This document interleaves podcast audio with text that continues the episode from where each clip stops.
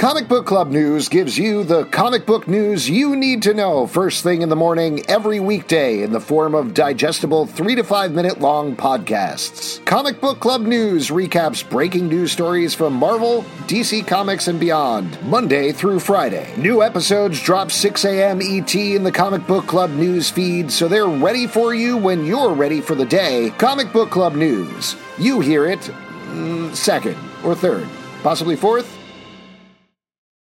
The legends are true. Overwhelming power! The sauce of destiny. Yes! The most legendary sauce has arrived as McDonald's transforms into the anime world of WickDonald's. The greatest flavors unite in all new savory chili McDonald's sauce to make your 10-piece Wick Nuggets, fries, and Sprite ultra powerful. Unlock manga comics with every meal and sit down for a new anime short every week only at WickDonald's. Ba-da-ba-ba-ba, go! At participating McDonald's for a limited time while supplies last. This is a podcast from Minute Media.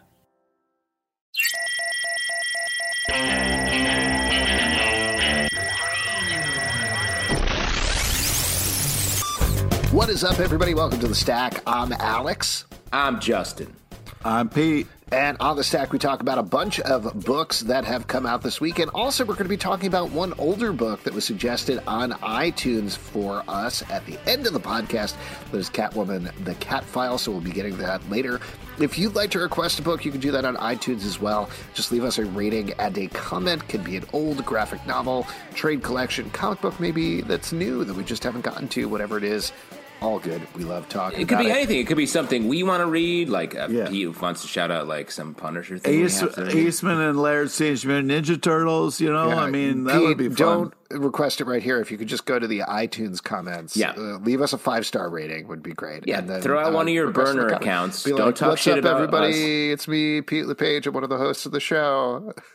It's me, um, And Pert I'd li- LaPurge. I'm just a regular fan of the show, just here to recommend Punisher number six thousand. So the far, where I've he left- guns it up. I've left 50 comments under different names, so you're it's fair oh, game. Pete. Go for it.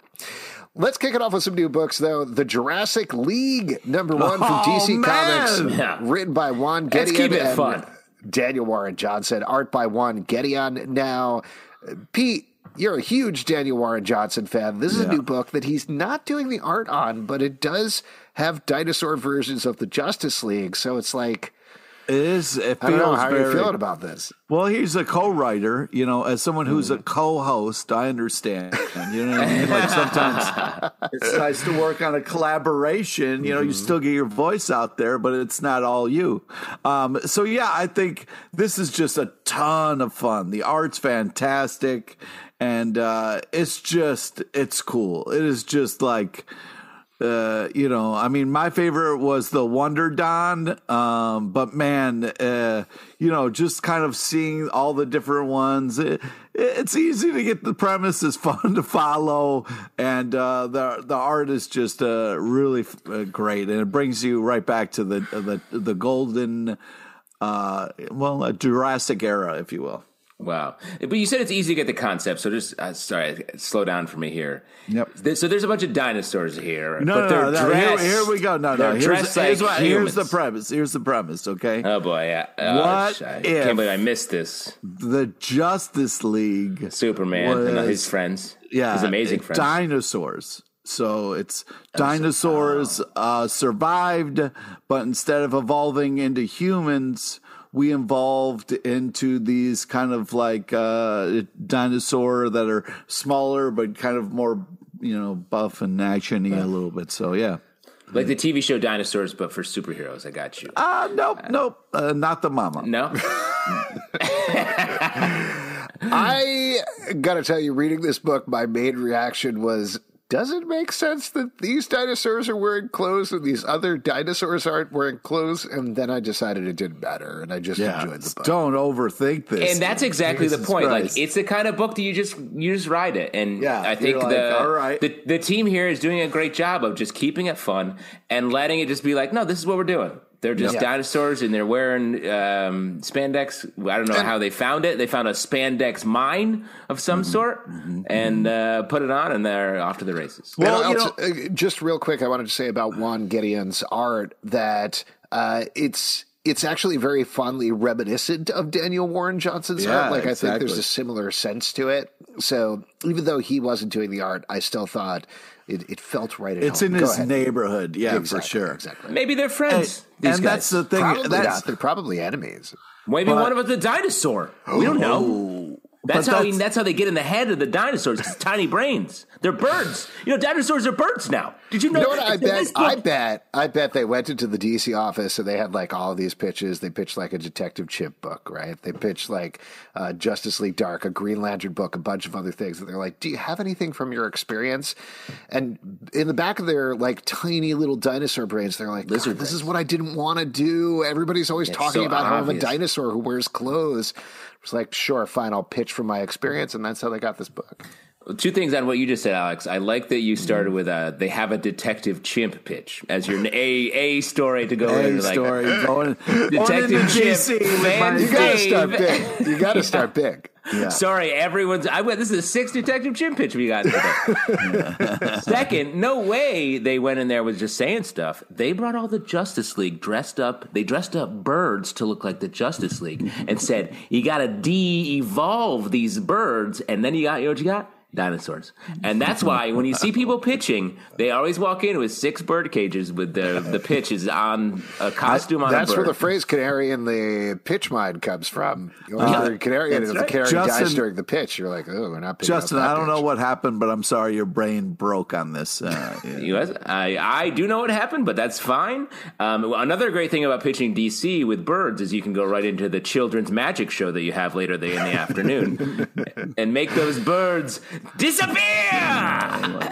Why don't we move on and talk about the first of several free comic book day books? Now, you probably all know this if you're listening out there, but this past Saturday was free comic book day. You could go into your comic book shop, pick up a book. If you did go in and you didn't also buy a book, I'd recommend going back to that shop and buying a book because they actually need to pay for these free comic books. So that's a Yeah. hot little tip for you. Uh, but that said, we are going to talk about some of them because they still use this as an opportunity to release some bigger titles and tease some bigger events coming down the road. Starting with Free Comic Book Day, Judgment Day, number one from Marvel, written by Kieron Gillen, Danny Lore, and Gerry Duggan, art by Dustin Weaver, Karen S. Darboe, and Matteo Lolli. This is kicking off Avengers versus X Men versus Eternals, the big event coming later this summer in the Marvel Universe. This is through the lens of the Eternals book. It is narrated by the big computer that has been narrating the Eternals book. Um, I'll tell you what. I'm uh, somewhat ambivalent about this event, or at least I was going into it. But reading this book, Kieron Gillen's tone on Eternals in particular is so good and so much fun that I felt like, okay, if this is what this event is going to be, I'm good. I'll I'll read it because it's going to be a good time. Uh, what do you guys think, though? I think the same thing, and I think what they're they've done a good job with here is they are putting it. They're really looking at the pieces on the board and they're um, using the elements correctly. They're like mutants are are are they deviating too hard because that comes into Eternals territory, and the Avengers are just like we're always checking on stuff, so they're always in the mix. So that it brings everybody together in a natural way. Um, and they even say in the book like the Avengers and the X Men have fought before but never like this. Oh, It got me. Feels different. I, I I felt like that uh, that giant uh, in the book where my head exploded with the uh, verses and the verses and the verses. Uh, but I love all this action, so man, sign me up. There you So, go. what are all the villains going to do during this event? Just like Sit back watch. and watch everything burn. Speaking of which, why don't we move on to Archie meets Riverdale, number one from Archie Comics, written by what? What? I just wanted to say the art's really bananas. What, good. what? It was bananas good. It was bananas good. Archie meets Riverdale, number one from Archie Comics, written by Daniel Kibblesmith, art by Pat and Tim Kennedy. You could probably figure out what happens here from the title, but due to a mix-up by Dilton Doiley from the regular Oh, Archie Comics Dilton. that universe, guy, when he mixes when he mixes up, it's a problem because you know what? He's too smart. Uh, people from the Archie Comics universe and the Riverdale universe start switching places, so we get to see a mashup of these two universes. We get to see Hot Archie meet regular Archie, among other things.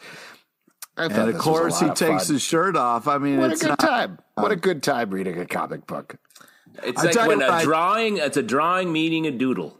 i'll tell you what, I did like a little bed, bughead action. What? You're too excited, Pete. You're like a little bed. Do, do, do, love living. Give me some more of that. I'll I did that much. appreciate that one thing Daniel did with this book, and I'll mention he's a friend of the show. We've had him on a couple of times. Uh, great stuff. Very funny. Clearly knows what's going on in these two universes. I appreciated the fact that even though Betty, no, Jughead popped into the Riverdale universe, they kept him asexual. Like that is what he is in regular Archie comics. So they didn't force a romance between Pointy Nose, Jughead, and Betty or anything like that. So they kept that stuff separate. I think that was nice. Um, there's a bunch of fun surprises throughout the book. The art is very fun. The mashups of art. Reggie's great. Reggie's great. Uh, good jokes throughout. Like there's some good jokes about Riverdale, some good jokes about Archie comics. Yeah. you know what you're you know what you're getting uh, when you get into it, and that's what this title delivered. And you know, it's not easy to pull something like this off. It's like super meta. It's like a you know a mashup between just two different media forms of these characters. So you got to really tread the line smartly, and um, and Daniel does it. And the artist I thought does, did a great job of letting the worlds collide and and stick out against each other, but not like it wasn't ever confusing about what was happening. So And- just a great fun um, book to read. And and something that I hope the show starts doing more uh, is bringing Sabrina in. Uh, you know what I mean? Like, come on, you know, you She we're- is later on in the season. She's coming back. Yeah, that's what I'm all saying. happening. Do it more. Yeah. Okay. Next up, Free Comic Book Day Dark Crisis number zero from DC Comics, written by Joshua Williamson and Dennis Culver, art by Jim Cheung, Chris Burnham, and Rafa Sandoval. Again, this is a kickoff of DC's big event. This time as Pariah being controlled by the Great Darkness, or being an avatar of the Great Darkness, is controlling all of the other big villains of the DC universe. The Justice League is dead. A new Justice League has risen in their place, and it's all about to go down in the pages of Dark Crisis. Pete, it looks like you have a question. Yeah, I just I don't have a question. It's just something that I wanted to say, and that is fine. You know what? You know, I, ta- I, s- I say a lot of things about zero issues, but on Free Comic Book Day, if you want to do a zero issue, fine. Wow. I'll let you. Wow. That, that that's great. It works This out is like really your well. Rum Springer, but for This zero is- issues. Yeah, this. uh, Yeah. you know what? Good for you. You did this well. I feel like this is a perfect example of a use of a zero issue that works. And uh, frankly, I was impressed with it. Hmm. Justin, what about you? What do you think of this one? Yeah, I mean, I like I like this. I like Clayface in here as a villain. I like. I think this book does a good job of really showing the danger of a world without the Justice League uh, in it. And uh, obviously, we've done crises before. We've done events like this before, and a, a world without a Justice League we've done before. But this feels like the elements are there to form this new Justice League, and it feels like we, the reader, can see it before even the book is showing it to us in a, in a good way. Yeah, that's the big thing. Omix. Oh, go ahead, Pete.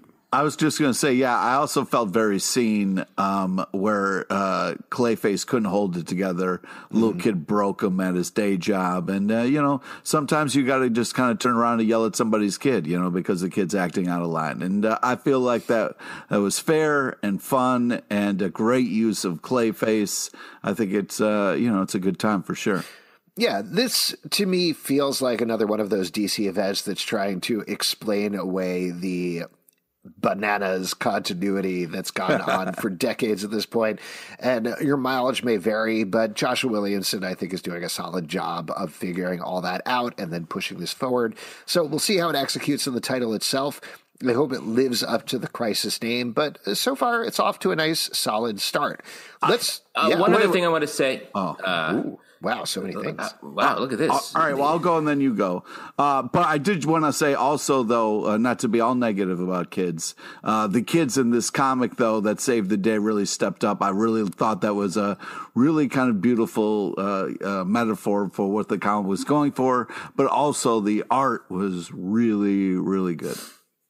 Um, yeah, I was gonna the the way on uh, sort of the middle of the issue. I think it was like the second um, sort of section, the history of the DC multiverse Right. bit when the um, sort of the dark hand, light hand metaphor, and we see the fingers with all the different crisis uh, villains, supervillains throughout here. I thought that was a, one of the best visual explainers um, of the DC universe and how the villains are all working from one single source. Saying it, showing us without saying it, I thought this was just really great. And DC loves their giant hands in space, oh, so Oh, that yeah. worked really well as well. Yeah.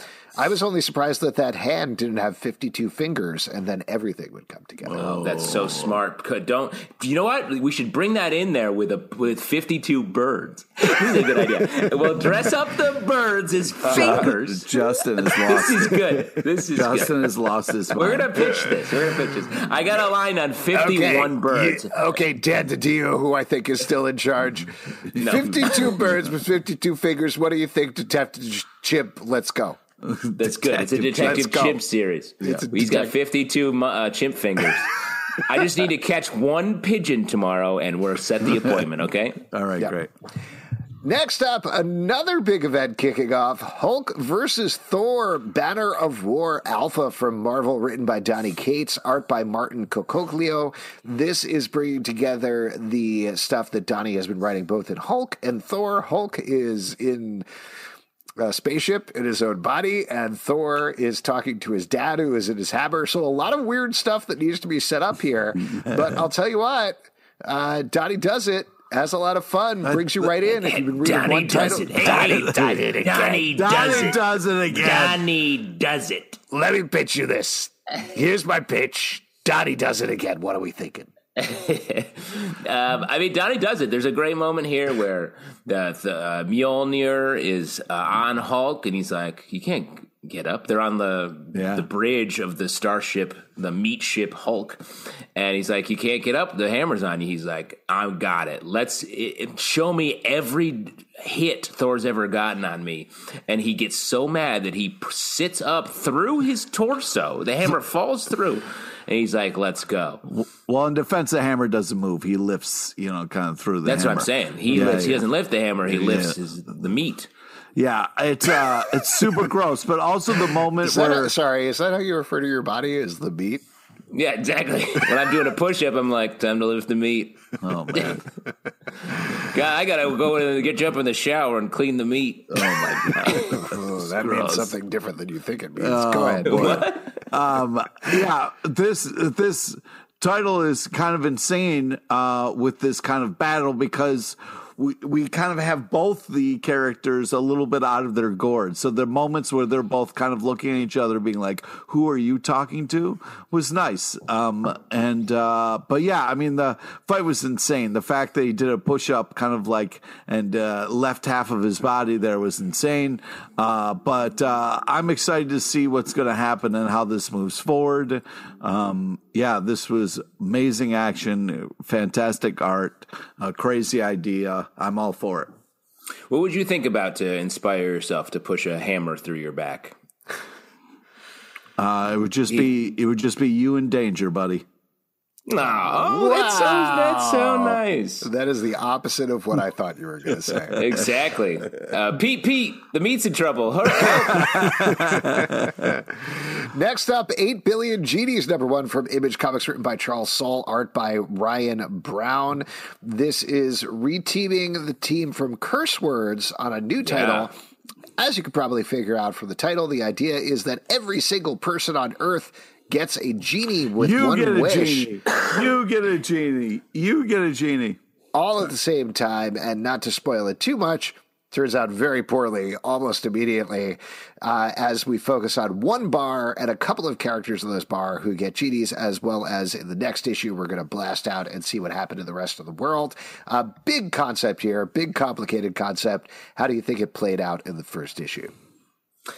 I, I loved it. I thought it was great. Um, you know, this Curse Words um, was a book that felt like it was sort of moving um, through short arcs, and um, they were sort of figuring out as they went. And I don't mean that as a slam. I just think it felt like the, it was like a fun, almost sketch pad of a book where they're like, let's see what we can push these characters through over the course of several years of making it. This one feels like, oh, we've got a plan here from the jump, and it's about uh, that recklessness of being a human. And we've got our main character, one of the main characters, the bar owner, who very quickly is like, makes his wish and uh, it's a very smart wish and i think it sets up just a great dynamic and like a headquarters for There's a little. There's a little too much to that bartender. I feel like there's going to be more uh, than meets the eye with that bartender. well you know what he looks a little bit like your classic genie shaved Yeah, head goatee yes, yeah, i was like he's got genie looks genie mm-hmm. vibes mm-hmm. Genie vibes. retired genie i'm getting too I- old for this shit Yeah, but you got to be upset though that you uh, you make a wish, and then the fact that the bartender did a super wish, and you got gypped on yours. You got to be upset. I mean, that's got to So be. here's tough. the big question: If you got a genie right now, what would be your one wish, Justin? Uh, i'd hold on to that genie wish for a while see here's the yeah, thing I mean, you don't rush into that. You get one wish. You wish. like, hold up, hold up. Let's see how things. You know. Uh, but yeah, the it was funny to kind of see the person with the more money than they w- know what to do with. You know, that was an interesting one there. Uh, I liked the people who wanted a giant Voltron to fly around in. I mean, that's just smarts. You know. yeah that's What, smart. what So are you you'd go not going to do giant with that? Yeah, exactly. giant voltron is that what you'd go for Yeah, I would mean, you have to get four friends to do it with No, you don't need a. You know, I mean, I mean, you know, if you. Oh, if I, that's a great point. I would wish for four friends. Wow, and but no uh-huh. Voltron seems think so. seems weird. Just, just the very idea of having four friends seems inconceivable to me. I, well, let me be honest, Alex. It's a lot to juggle. I don't know if you want to. If you don't have Voltron to keep you busy, what are you guys going to do? Play cards? It's an odd number. I, I can't even imagine.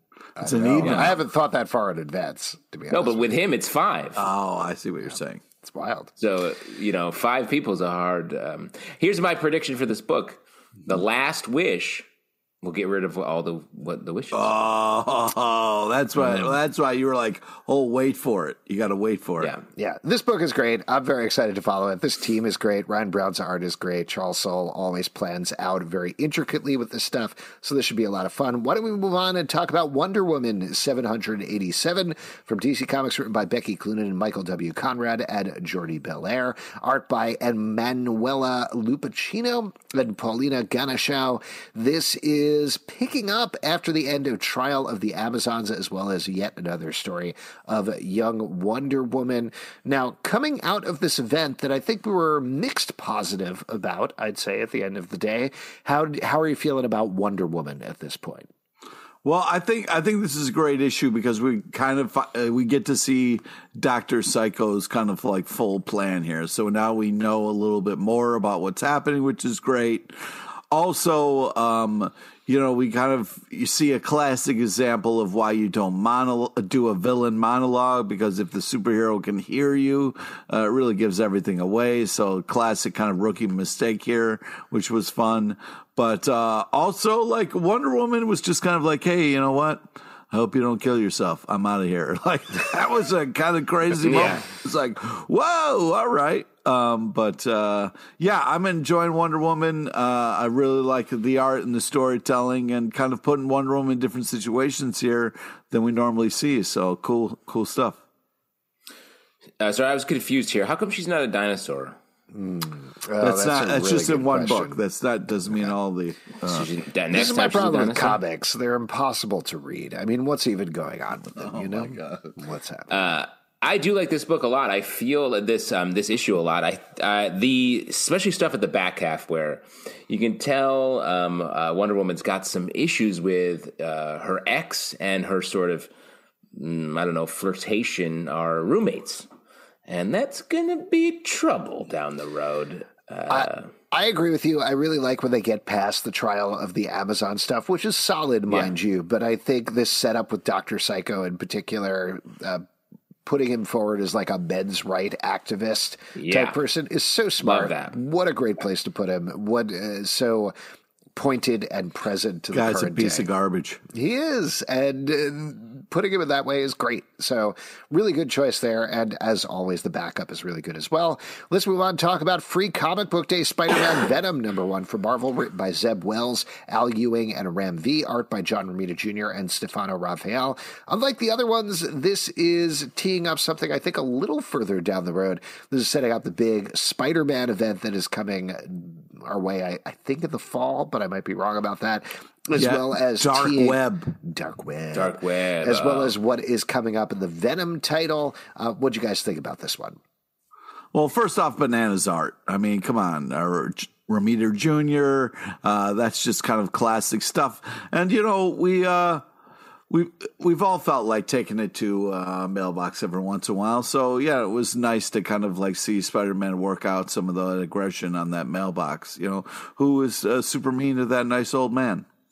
Well, I'll tell Yeah. you what. Uh, I just want to throw this out there. When I was reading this, so there's this mailbox with a lot of teeth who was Right. attacking people, and Spider-Man has to take him down. I read that and I was a little confused because I didn't know what was going to happen in the book, and I was like, "Is this Venom? Is Venom a mailbox now? What is I happening?" I thought it was a mailbox situation. But it also there is a classic thing in the Inferno crossover, the X Men Inferno crossover, where there is a mailbox who eats people, and that stuck with me from reading that crossover for years. And I was like, this is weird because it's like the Venom thing, but it's the Inferno thing. What is happening? Is it the same mailbox? And ultimately, spoiler, but the reveal is Dark Web is going to be. Ben Reilly, who is now a villain, teaming up with the Goblin Queen, who was a key character in the Inferno crossover. I don't know how that's going to play out, but uh, as a fan of Inferno, I'm uh, curious to see it happen. Is how I'd put it. yeah, I agree. I love that you did such a deep dive on Marvel mailbox continuity there. I check out marvelmailboxes.com. That's my website, and nobody visits it. yeah, yeah. We should um, maybe make it a like a, a mail thing rather than email. Oh, like a It feels newsletter. yeah, like Okay. a zine. Ooh, that's a good idea. Zines are hot right now. Let's move on then and talk about Grim, number one for Boom Studios, written by Stephanie Phillips, art by Flaviano. This is a book about a Grim Reaper who's ushering somebody to the other side. Predictably, it goes a little wrong and then goes even more wrong in other ways. What did you think about the kickoff for this new series?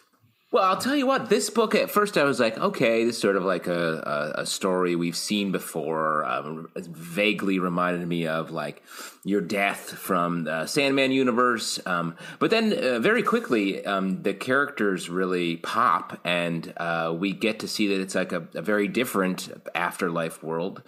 And um, uh, the mystery surrounding, uh, I guess, our main character is is intriguing, and I'm I'm here for it. Yeah, I gotta say, uh, I really liked the character design. It kind of almost had like a, a Beetlejuice meets kind of like a, a grim kind of fairy tales thing.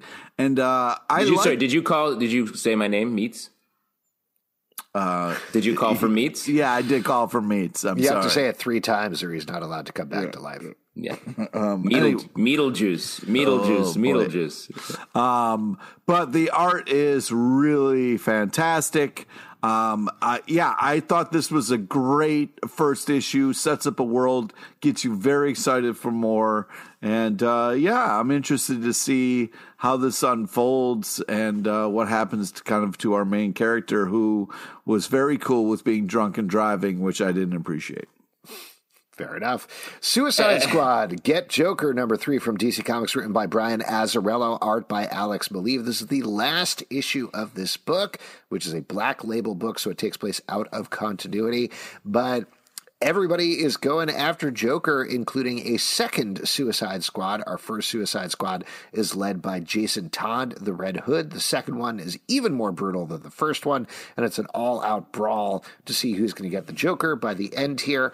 Um, I love the art in this book. Of course, it's Alex Maleev, absolutely fantastic. But I'll throw this out here right now for a little bit of discussion potentially. I wish this had had a non-ambiguous ending because I feel like What? it did have a non-ambiguous ending. no, no, no, ambiguous ending. Oh, okay.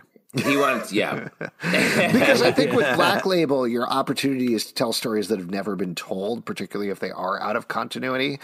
So Yeah. I understand why they didn't give a definitive ending here, but I found it ultimately a little frustrating, even if overall I really enjoyed this book. Okay, so wait, wait, wait, wait, wait. You kind of put this out there. Now I'm thinking you're thinking I'm different things.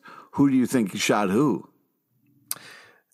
I mean, my takeaway, if we're going to talk about spoilers for the book here, so if you don't want to know spoilers, turn away for the next couple of minutes from the podcast. Um, I do think ultimately that Jason Todd killed the Joker. That's probably your ending here. But No. That's what I think. no, you think the other thing. Yeah, you saw the Joker had the gun right there on his side. I think he shot his dick off. What do you think, Justin? What the fuck?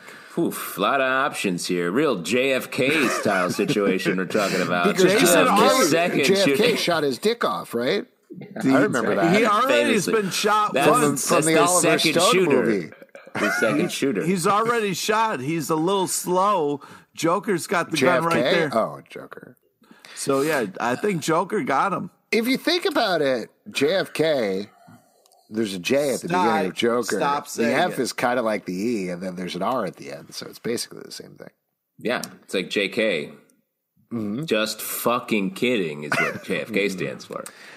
Uh, I think that Jason Todd shot Joker. I mean, Oh. I, it's a bummer. If it goes the other way, it's a bummer. If it goes that way, then it's sort of like he finally got his revenge. Yeah, yeah, but did he? Because we didn't see it on. But first off, I love the ending. I also really thought the art was great. I think it was a great use of the black label as far as like pushing things kind of like uh, uh, in a darker uh, kind of uh, than than normally, um, where people are actually dying. So I thought, uh, yeah, great use of that, and I liked the Harley Qu- Quinn cried. I thought that was a very touching moment, and also great use of a lot of different uh, characters that you don't get to normally see. So I appreciated all the kind of character shots. We got Mad Dog in there, you know, from the Arrow. Yeah. Overall, really good book. Uh, definitely check it out. Let's move on and talk about Captain America Symbol of Truth, number one from Marvel, written by Tochi Onyebuchi, art by R.B. Silva. In this issue, we're following Sam Wilson, who is Captain America, as he is investigating a new mystery given to him by Misty Knight. They're dating, by the way, and it's very cute. Wow, Well, she I said heard it it's wasn't. not a yeah, date. I it wasn't a date. Come I heard it on. Come on. I don't know. I like this book. I thought this was pretty good. What'd you guys think? I also I did like, like this book. The two of them together. I like that date. I hope it Yeah. uh, grows into something more. Yeah, I definitely love this book. I thought the art was fantastic. Um, it was kind of cool to see uh, Misty Knight. I haven't seen her since Luke Cage. Um, uh, series on uh, Netflix. So I, uh, I miss her. I'm great to see her back, and uh, I hope they team up. If they don't date, at least they get to team up on stuff. But uh, yeah, I thought this was a fantastic issue. Great, kind of setting things up, moving things forward, and uh, yeah, yeah. Some touching stuff there when they uh, reveal like the people hiding there, and then somebody, you know, the uh, guys like he knows them. So I thought that was kind of crazy.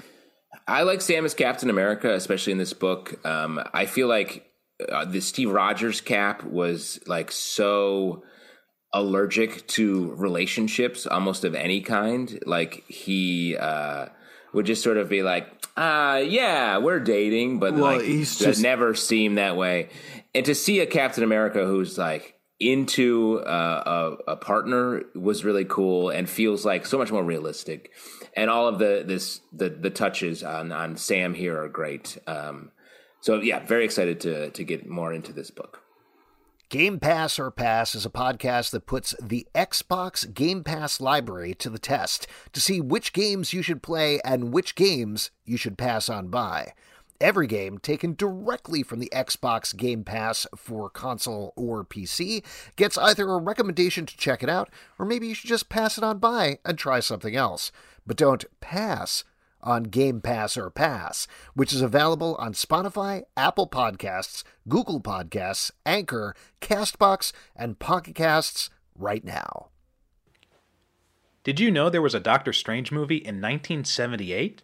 Or that Tim Burton and Nicolas Cage almost made a Superman movie in the mid 90s? On Superhero Cinephiles, we take you on a journey into the world of superhero films, including the acclaimed, the infamous, and the obscure. And you might just be surprised at some of our takes, because here we want to talk about the things we love, not the things we hate.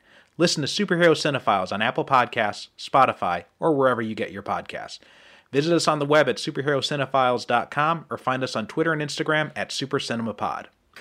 Let's move on and talk about Avatar Adapt or Die, number one from Dark Horse Comics, written by Corinna Bechko, art by Beni R. Lobel. Of course, Avatar fever has once again gripped the nation thanks to the blockbuster trailer for Avatar The Way of Water, which The just dropped Way in, of Water. The Way of Water. Just dropped in theaters, also just dropped online as well. And now we're getting a title where a bunch of avatars are doing avatar things on their avatar world. What'd you think about this comic book? Um, I don't know. Does this, Pete, tell me if this works. Um, Okay. I find the whole Avatar situation bananas bad. Does that, does that mean what I want it to mean? Yeah, Pete? it does. Yeah, nice job. Yeah. Okay, good. Um, So I'm just not, and like uh, watching the trailer, like it's cool to watch. It's like watching someone throw a bunch of candy in the air, where you're like, ah, cool, that's cool, but you're not like, I can, I want to watch this for two hours. I want to watch this every day. Um, I want, I don't even want to eat the candy. Honestly, let it hit the ground. Uh, wow. Uh, First off, there's a lot to unpack there, but let's just try to deal with it one at a time. So you would let candy hit the ground? What you catch every piece of candy in the air? Yeah, so we talked about this a little bit since I on our a Moon kid. Knight podcast. In the Jewish religion, a lot of people believe that you shouldn't let a yarmulke, uh, the kippah, the thing that you put on your head, Kippah. touch the ground. And if it falls, you got to kiss it. Pete feels the same way about candy. Go ahead. Yeah, you gotta kiss that candy. Uh, uh, no, you got to Pete's eat the candy. candy. You eat the candy. The ultimate Catch kiss. it before it hits the ground uh, so that you Yeah, can in your enjoy mouth. In your mouth. You dive down and you catch it in your mouth. So here's the thing about this uh, Avatar, not a fan. So I tried to be open minded with the comic book, and uh, there were kind of moments that were cool. Um, but uh, yeah, I really didn't like um, the humans in it, so that was tough. Uh, but um, I don't know. It was, I- it just, I, I want to like it. I want to the, like my my issue with just the Avatar whole universe and the premises of it are they're just we've explored them a lot in a lot more interesting ways in other stories. Like, yes, humans are bad for the environment, but to just do it again and be like, look, these humans destroy this environment. I'm like, I know. We have that as a real problem. Like, tell me a different story. And it's like the military is actually they lie and are bad for people. It's like, yeah, I know that. Get I out of here with this. on the positive, the art is good in this book. I think they do a good job Yeah. of capturing the world of Pandora, the avatars, They all do, the and characters. I'm mostly criticizing the Avatar essential premise. This book, I think, you know, it it does a good job of of setting the table and getting us into the world, um, a world that is sort of not easy to access because it is like all the characters look very similar and sort of act similar, and you don't know who is actually who uh, for, from a uh, like what their motivations are perspective. Um, it's just like when the at the end the kids start getting sick. I'm like, okay, I have a pretty solid understanding where I think this is going. Uh, I would want to see a, a new type of story told in this Avatar Yes. universe. I agree with that. Let's move on then and talk about Seven Secrets, number 17 from Boom Studios, written by Tom Hey! Taylor, art by Daniele Di Nicuolo. Pete. This is the second to last issue ever of Seven Secrets. We're finally finding out what's happening with the secrets. There's some big Time battles some going secrets. on. There's a lot of fairies in this book, more fairies than I expected from issue number one. But Pete, you seem psyched about this. Talk about this book. Well, I'm not psyched about it ending. I tell you that. I, I'm very happy with this issue. This was a great issue. We found out a ton of stuff and a lot about kind of the uh, main couple that we've been following and dealing with their child and stuff like that. Um, big reveal here. Uh, I, I, was just, I think they're making really smart moves with this book. I'm really appreciating all the stuff that's going on. I can't wait to see what's going to happen moving forward. Um, I feel like they did such a great job of like setting up this interesting world and uh, kind of meticulously paying off on uh, uh, the different characters as it goes along. I feel like they're building towards what I hope is going to be a great ending.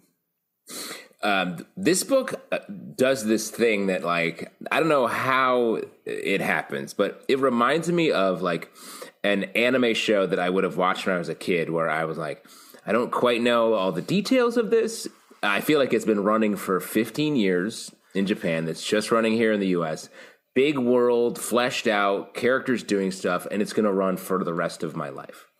Um, so, and I mean that all as, as a compliment. Like this world is feels so big. I can't believe it's ending next issue. May I feel like maybe we could kick off into something else after this, um, but it feels like a very lived in uh, big world. I Agree with that one too. Moving on to Naomi, season two, number three from DC Comics, written by Brian Michael Bendis and David F. Walker, art by Jamal Campbell. Now, if you haven't listened to it, we had a great interview a couple of weeks back on the live show with David F. Walker, where he's talking about Naomi, among many, many other things. So definitely go check that one out. But in this issue, Naomi is teaming up with Cyborg and exploring the mystery of what happened to her missing friend. What do you guys think about this issue? I, I thought this was a really cool last page. Uh, I really love the art. I'm, I'm, I'm enjoying the fact that we're finally kind of digging into this character. I thought that Cyborg was great in this issue. I also really love his look in this issue. I thought this was a really cool choice for Cyborg. And then, uh, yeah, I'm just like I feel like Naomi was kind of put upon us, and now I'm kind of like starting to be like, oh, this is cool. I'm enjoying this finally. I agree exactly with that. I'm enjoying this finally. The the first two issues here in this new series um, are have been great, and it feels like we're sort of past all the stuff where it's like she's a clumsy, naive, uh, big wheel in the Justice League, sort of out of nowhere. Um, now it feels like we're getting into sort of the interpersonal relationships here, and it's Bendis back at some of his sort of better story areas where he's like with the Hawk Hawk Girl in here. Oh um, yeah I thought that was a fun exchange, and her being sort of awkwardly uh, showing up and talking to Naomi's parents, and and then the mystery that's growing um, uh, around them, uh, around her, with um, her friend trying to from Thanagar trying to help her out. Moon Knight, Black, White, and Blood, number one from yeah. Marvel, written by Jonathan Hickman, Marc Guggenheim, and Murewa Ayodele. The Googs? The Googs, art by Chris Bachalo, Jorge Fornes, Ooh. and Dotun Akande. This is another of Marvel's anthologies that only uses black, white, and red to color the book. And as you can tell from the title, it is three stories about Moon Knight. Pete, you're a big Moon Knight fan. What'd you think about this issue? Uh, well, first off, the botch is my guy. I mean, you do love the botch, dude. If you put botch on something, I'm there and I'm going to love it. And this was no exception.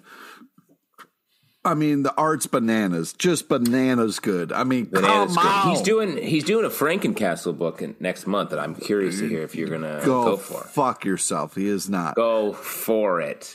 Um, You'll love it. Uh, but yeah, we got to get a, uh, you know, it's a bunch of stories here, but uh, they're connected, which is enjoyable, and uh, some really great character designs, especially in the Spider Man stuff. Um, you know, similar to the uh, TV show where you kind of get a big bad guy fight in there, and uh, man, nothing, nothing like ending it with a little fun uh, Deadpool cameo. I mean, that was just a fun little thing at the end of that. But yeah, I thought overall three great stories, really amazing teams that they put together on this, and they let them shine. And I think this kind of whole uh, black, white, and red thing is a cool idea, and I'm glad they're keeping it going. Yeah, and the Moon Knight, uh, I was surprised to see this uh, as a book. Um, you know, Moon Knight doesn't usually get this treatment. Makes sense with the show uh, just coming out and wrapping up.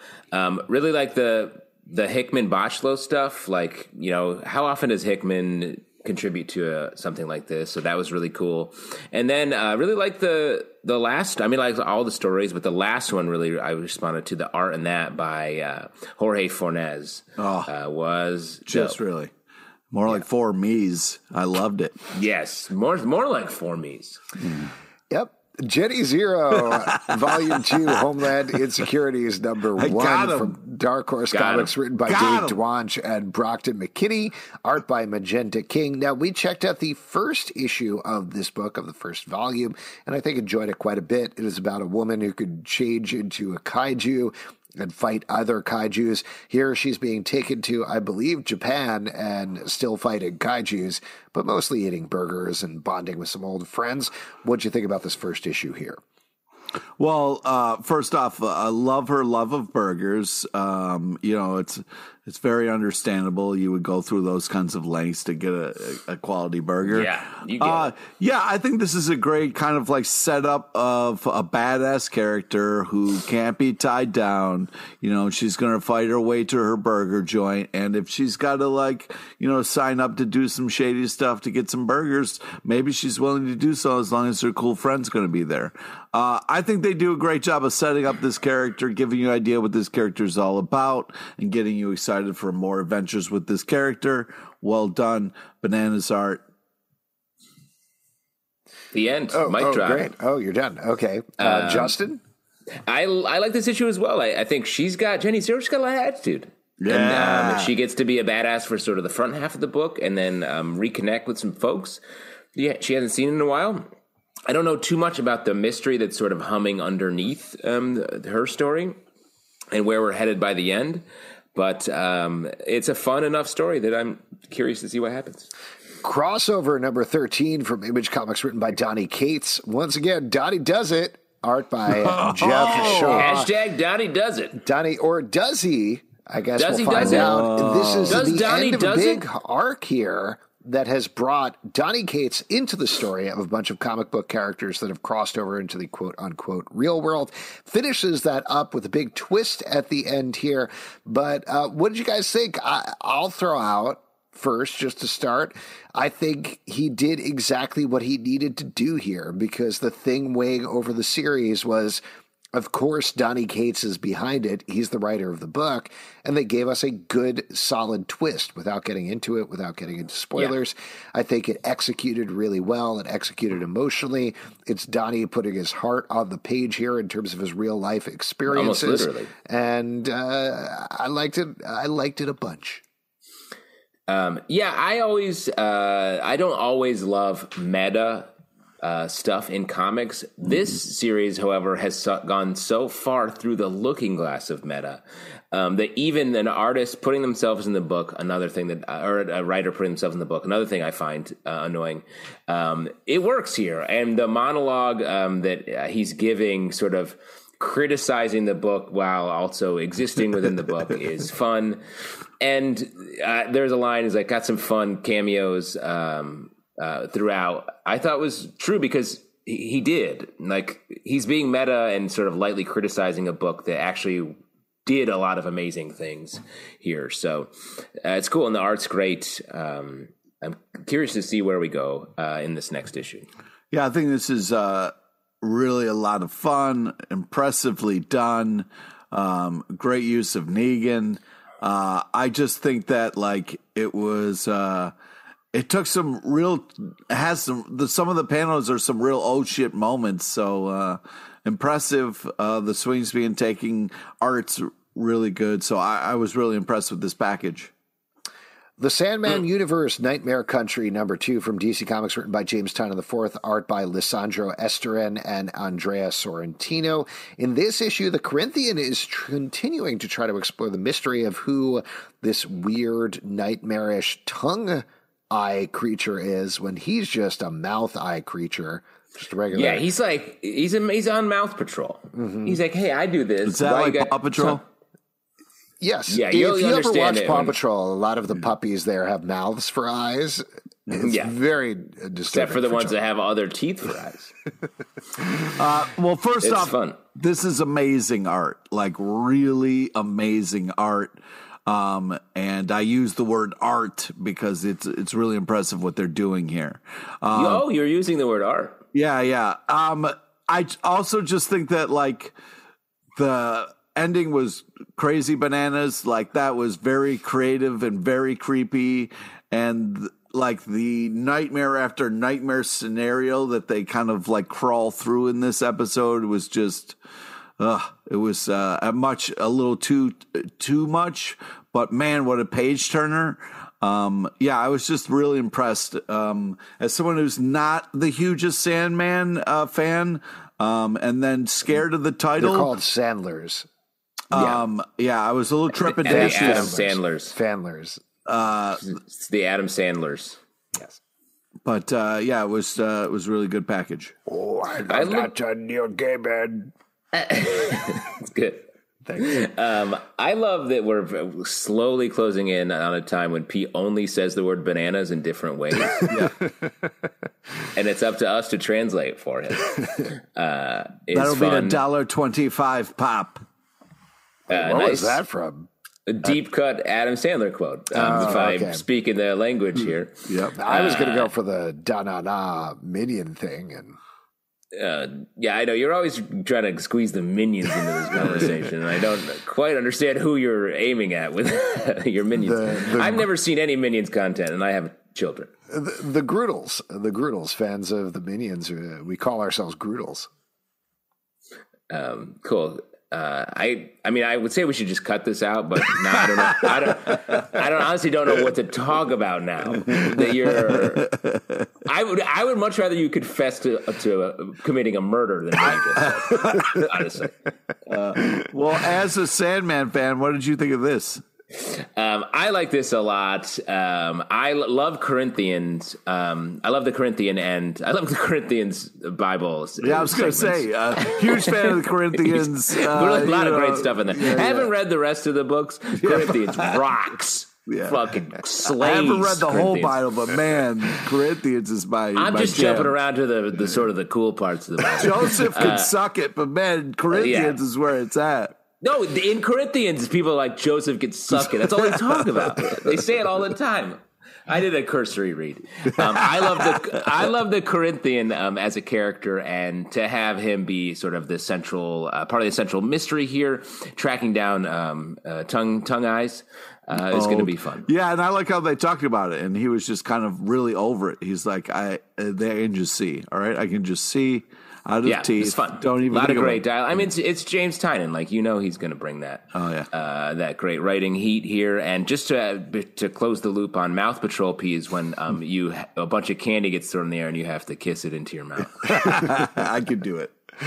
Shang-Chi, number 12 from Marvel, written by Gene Luen Yang, art by Marcus To. This is wrapping up a big arc here for Shang-Chi and then kicking it into the next title as we have introduced the Ten Rings into the Marvel Universe. A very uh, expected but nicely executed thing, I Yeah. think. Well, Hey, uh, you know, uh, Remember the movie? I mean, ah, it was so Now- now popular, it that's did so well. Guess what? Yeah, now it's a part of it. But Now you know, it's here. Gene Luen Yang knows what he's doing when he's writing a story, and he makes it work here. Oh, and man. I enjoyed this quite a bit. What about you guys? I also Uh, really enjoyed the dragon reindeer. yeah, That was I know. fun. Um, the um, I agree with you, Alex. I think this uh, the way this is sort of almost like a movie novelization uh, brought into the Marvel universe. I thought was a well executed version of that, and I'm looking forward to telling a story that we sort of don't know as much about um, for for Shang Chi. Yeah, But but I yeah, I also just think that um this was a necessary kind of move to make, you know, for the comics to kind of like uh, uh talk about the Ten Rings and kind of have Shang Chi kind of Yeah. controlling them and kind of also being really cool with it. You know what I mean? It's like, well, hey, you know, all I need is four. You know what I mean? Like, yeah. Plus, like wearing a ring on your forearm is hard. It's I gotta be honest. They're bracelets. I don't want to get into this too much because I feel like Wow. people Whoa. got real angry at me when I said that during the movie. But those are not rings. Those are Oh bracelets, my man. god! Oh, you were shouting that during the movie. I was screaming it. I was like, I was like one of those Bracelets! That Dumbledore was you? dies people. But That was you.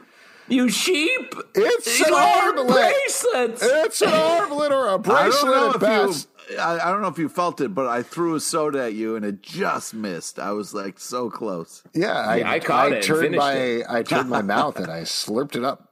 Oh, Tales from Harrow County, number one from Dark Horse Comics, written by Cullen Bunn, art by Emily Schnall. In this issue, a waitress is trying to hide out and just stay away from a bunch Yeah. of weird stuff in her town and keeps finding her anyway. Love the execution of the slow, creeping, terrifying, but weird horror in this book. I thought overall this was really well done. I expected it to be an anthology, but that's not what it was at all, and I appreciated that. What about you guys? Yeah, especially uh, sort of a slow burn uh, first issue like this. I'm happy that we're going to get to sort of uh, be here for a little while. I really like the art here. Um, it, the tone that um, that Cullen Bunn is establishing with the writing is really paid off with the art. I feel like. Yeah, I, I really think the art's uh, really kind of cool. They kind of like say bananas. I could feel Uh, it. yeah, yeah, but I, I really Banana's thought cool. It was uh, the kind of creepy New York that was kind of created there in the beginning. I also really like the move of being like, here's this uh, story about these two people in an alleyway. Then to cut back to the diner, and then we're going to go back to that story. I thought was so smart, and I like how it trusted the reader to remember what was going on with that. So, yeah, I uh, I appreciated those moves, and uh, I liked how like we're kind of getting a longer kind of story here. So, yeah, I think it's cool. Um, Pete, uh, real quick before while we have a second before we get to our next comic, would you review this banana? Uh, yeah, Uh, how would you review this banana right here? Uh, it's, it's a little smaller than your average banana and also invisible, but I'm sure it's delicious. I Uh, I don't even know how to respond to that. Superman, Son of Kal-El, number 11 from DC Comics, written by Tom Taylor, art by Cian Tormey. In this issue, Jon is dealing with the revelation from the end of the last issue where Batman told him, hey, your boyfriend's a bad guy. Yeah, Batman's talking shit. Batman is He's talking, talking shit. shit. And Batman gets called on his shit this issue. love it. Pete, you raised your hand there. What's going on? I love this comic. Uh, So the, good. The art is unbelievable. It was just uh, such a cool depiction of these characters, such small moments, but ha- having such huge. The fact that you know Batman got put in his place by Yeah. uh, Superman's dad was just Yeah. On. Pa Kent, Pa Kent's like, what the fuck did you just say? Yeah, dude?" well, yo, Batman, you better Yo, Batman. back the fuck up. Also, Batman, real quick, let's look at your history. Hmm, uh, what? You're Yeah. gonna take shit? You were dating Catwoman and uh, a murdering psycho? Batman? Okay, cool, cool, cool, cool. I can see why you would want to give people advice. Why don't you sit the fuck down and let this guy live his fucking life? Uh, I also like really- that Pa Kent's like, yeah, I, I talk to Alfred a lot. Oh, Yeah. oh, you don't know? I talk to Alfred. Yeah, I talk to Alfred all the time. Miss the guy. And Batman's like, I don't even talk to Alfred. He just brings me soups. yeah yeah it was uh i thought it was such a cool moment i i feel like uh, this is breathing a fresh air into these characters. It's really giving, like, uh, having things uh, feel new again. I mean, the you know, just kind of it makes Batman feel different. It makes Superman feel different. It's just, I'm really Makes you feel different. yeah, it's just making smart choices with the character. I really appreciate the points that they're trying to make here. Uh, it's very, very impressive uh, uh, what's happening, and I loved how Pa Kent was rolling uh, deep for his son. It was just, it was just beautiful. all of the relationships here are great. The one additional one that I'll give a shout out is the exchange with Nightwing, where Superman Yeah. says, Hey, do you mind if I come and help you with those ninjas? And Nightwing's like, I do not feel proprietary about these ninjas. Come and help me. It's okay. Yeah. Also, there's a fire. Yeah. Yeah, great finish stuff. Just uh, yeah. such a great issue. This book is so good. Moving on. One of the no- best comics. One of the best comics on the stands right now. Fantastic. But also, you're not we- reading this. we were talking about I don't know if it was on the live show or whatever, but like uh, dealing with relationships and family, and this is a great example of that. And like Superman going to his friend first for kind of advice to kind of talk things out and really get. I just thought it was uh, it was just so well done. Nocterra, number 10 from Image Comics, written by Scott Snyder, art by Tony S. Daniel. In this issue, we are continuing to put pedal to the metal per the title, as Yeah. the group is finding out more about how to potentially bring light back to the world. Things go horribly wrong in this issue, but they also make some move forward as well in terms of the overall plot. How are you feeling about this so far? Yeah, you want to talk about some crazy moves. Uh, this every you know, I feel like I'm a broken record, but every time I'm like, okay, cool, I understand where it's going on. We're just going to sit with this idea for a little bit. It fast forwards to the next thing. It's really impressive how quickly this is moving, how much uh, this continues to change, what characters they're focusing on. This is a great example of comic book storytelling in an impressive fashion. Uh, yeah, the the characters, the art. Uh, this is just really a ton of fun, increasingly exploring the world that they set up, and a villain who not only changes sides but also kind of like really helps tell the story is very impressive. You got competing Williams trying to inherit the name Bill. Yeah. Which, you know, all Williams out there are chasing that. Uh, right now, Billy Shakespeare obviously has it. In my normal life, I put the pedal near the metal, uh, above the metal, halfway toward the metal. Never do I put it to the metal. So uh, it's too fast. So I appreciate it here in this book that we're going all the way. And I do think this book does go hard uh, all the time. Stuff's always happening. Yeah. Last, we are going to talk about, as mentioned earlier, this is a request from Jolene on iTunes. Catwoman, Yes. the Cat File from DC Comics, written by Chuck Dixon, art by Jim Balent. This was originally printed in issues, I believe, 15 through 18 in the 1993 version of Catwoman, or at least it was released in 1993. It's a arc that finds Catwoman going on a James Bond esque adventure as a guy first spars with her and then eventually, spoiler, wants to marry her. Hmm. Now.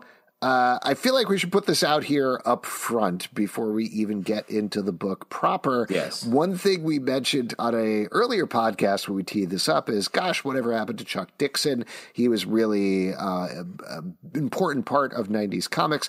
The thing that happened to him is, uh, reportedly, he became a QAnon supporter and a Comicsgater, among other things. Uh, has become involved in some absolutely horrible trash.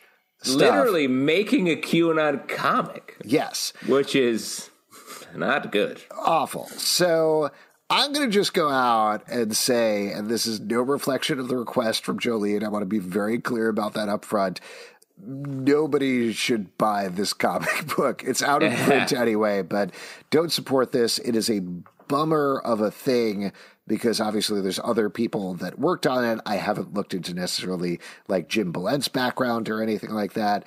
Uh, clearly, people put this out. They put, you know, uh, presumably their heart into it. But Chuck Dixon, in my opinion, is not somebody you should be supporting in any way whatsoever.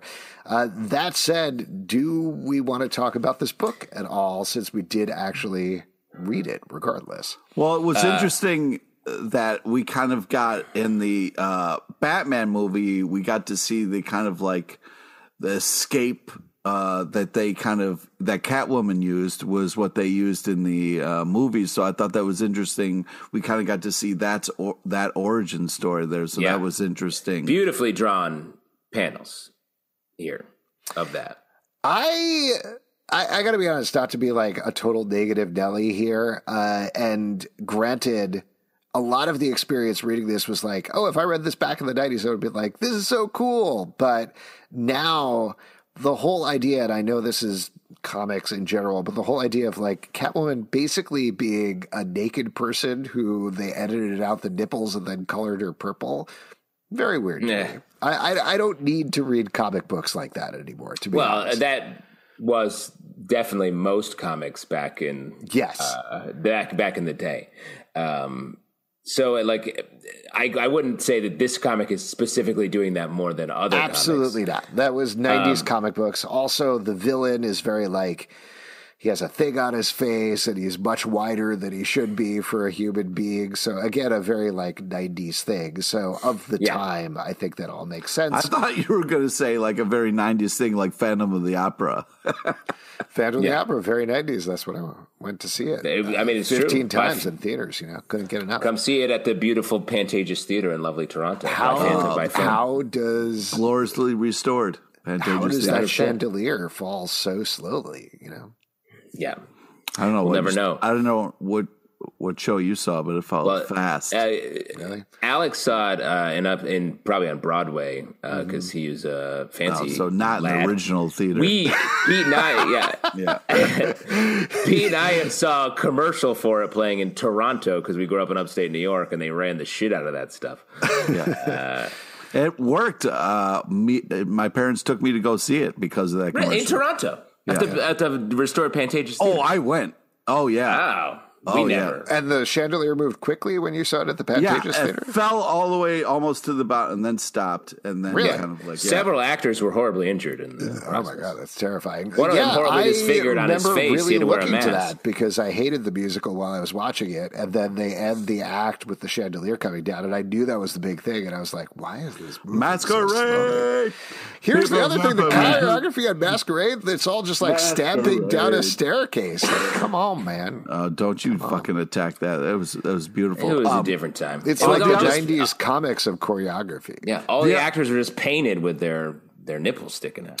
the the other part that I wanted to say of what I that I thought was funny was when Catwoman was waiting to kind of like further her gadgetry to kind of pop the safe. She had a juice box, which I thought was It was fun. I did like Um, that. I mean, the iconic cover in uh, issue eighteen, her in her costume with the wedding dress on. Yeah. Um, definitely one I think was a trading card that I had uh, back when that was a thing. Um, I this this Catwoman we we talk a lot about how Catwoman has changed her uh, wardrobe has changed um, so much. Uh, this is a very specific age for her costume that we just talked about. But I I also think the character's different. Reading this comic now, I was like, this isn't Selina Kyle. This is the Huntress. I was like, this is a Huntress story to me. Um, and I don't know if what how that maybe has changed. Um, I, I like a lot of what the uh, how the character sort of is what the character's doing and like i said some of the art especially in the first two issues i thought was real beautiful like her uh like the the angle we're seeing her run down the building was really cool and and all that kind of stuff it definitely gets bogged down by 90s like male gaze stuff uh, i think over the course of it but um i did Yeah, I did appreciate the fact that like she was like, "Oh, I'm gonna have these giant boots, and then I can kind of have my whip right here, uh, you know, and keep it in there." So I thought that was like, "Oh, cool, smart." There you go. Smart stuff coming out of that book. Uh, seriously, though, Jolene, thank you for the recommendation. If Yeah. you, Jolene, you're great. yes, Chuck Dixon, you're not great. If you would like to suggest something to us, preferably not a Chuck Dixon book, then you can do so in the comments over on iTunes, as mentioned at the beginning. It can be in a trade, a graphic novel, something. Teenage Mutant that- Ninja Turtles, you know, whatever you it want. can be literally anything. If it's from Anything. The Purge or anything like that. If you use, Bone. There is a little bit of a preference if you use like a Minions fan name or something like that as your account name, but Hi. no pressure, no pressure. really Absolutely, doubling down on this and Yeah, making really it feel too real All I'm saying is uh, Minions: it. Rise of Gru is coming out into theaters this summer. the more you say it, it's giving me shivers all up and down my meats, and I don't appreciate that. If you'd like to support this podcast, patreon.com slash comic book club. Also, we do a live show every Tuesday night at 7 p.m. to Crowdcast YouTube. Come hang out. We would love to chat with you about comic books. Apple Podcast, Spotify, Stitcher, or the app of your choice to subscribe, listen, and follow the show at Comic Book Live on Twitter, comicbookclublive.com for this podcast and many more. Until next time, we'll see you at the comic book shop. See, Alex is the weird one. Is what I'm just saying. I'm I'm normal. Justin has the meats. This is Dana Nazgood.